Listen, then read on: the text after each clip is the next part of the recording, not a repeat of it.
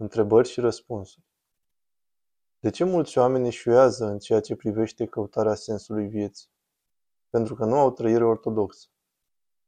Cum pot să înțeleg ce este iubirea? Roagă-te și fă ascultare de oamenii pe care îi validează Dumnezeu în fața ta și atunci în timp vei înțelege ce iubire. Gândurile și faptele bune sunt de la Dumnezeu. Gândurile și faptele cele rele sunt de la diavol. Orice face omul bun este de la Dumnezeu, iar orice face omul rău e de la diavol. Prin urmare, asta înseamnă că omul nu are nimic de la sine. Dar totuși, omul nu este un teren de luptă între diavol și Dumnezeu, pentru că omul are libertate care îi conferă puterea de alegere, prin care își alege raiul sau iadul. Alegerea este puterea proprie a omului care este tot de la Dumnezeu? Sau ce poate fi o alegere? Dacă omul a fost creat de Dumnezeu, înseamnă că nu poate avea nimic de la sine. Ce este această putere de alegere și cum se definește ea? Nu este chiar așa. Și mintea noastră produce gânduri bune sau rele în funcție de luminarea sa de la Dumnezeu. În afară de asta, da, ai dreptate. Omul este terenul de luptă și lucrarea sa este voința sa, ce alege omul. Vezi mai pe larg articolele Sfinții, minunile și voia lui Dumnezeu și Războiul de gând despre paza minții și gândului, Părintele Teologos. Duhovnicii noștri pe care îi încarnăm cu auzul păcatelor noastre pot fi ispitiți din cauza noastră?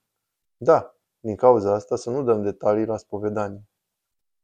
Pe cel rău trebuie să-l înfruntăm prin rugăciune sau e mai bine să-l ocolim și să nu-l băgăm în seamă? Ambele. Care este cea mai bună armă prin care ne putem păzi împotriva celui rău? Smerenia, rugăciunea neîncetată sau credința? Smerenia. Cum putem ști dacă este sau nu voia lui Dumnezeu să ne despărțim de o anumită persoană, având în vedere faptul că acea relație nu poate avea continuitate? Păi dacă nu poate avea continuitate, de regulă nu are rost să continuăm relația respectivă. Facem doar ceea ce crește iubirea în noi și în univers și ne apropie de Dumnezeu. Cum să reușești să te pui pe tine mai prejos de toți ceilalți când tu ești conștient de inteligența ta? Dragostea este mai mare, nu inteligența. Cei adormiți, dacă au ajuns în rai, au nevoie de rugăciuni? Oarecum, da, pentru a merge mai sus. E bine să spui cuiva sunt foarte mândru de tine, cum ar fi elevilor, copiilor. Oare aceasta îi va face să se mândrească? Nu e bine. Mai bine spune că să mulțumim lui Dumnezeu că ne-a ajutat să facem bine. Teologia are nevoie de știință pentru ca taina lui Dumnezeu să fie regăsită în această lume rătăcită? Are nevoie de știință, însă nu de știința așa cum este înțeleasă ea astăzi. Părinte, de ce ne este greu să iertăm? Din cauza egoismului nostru.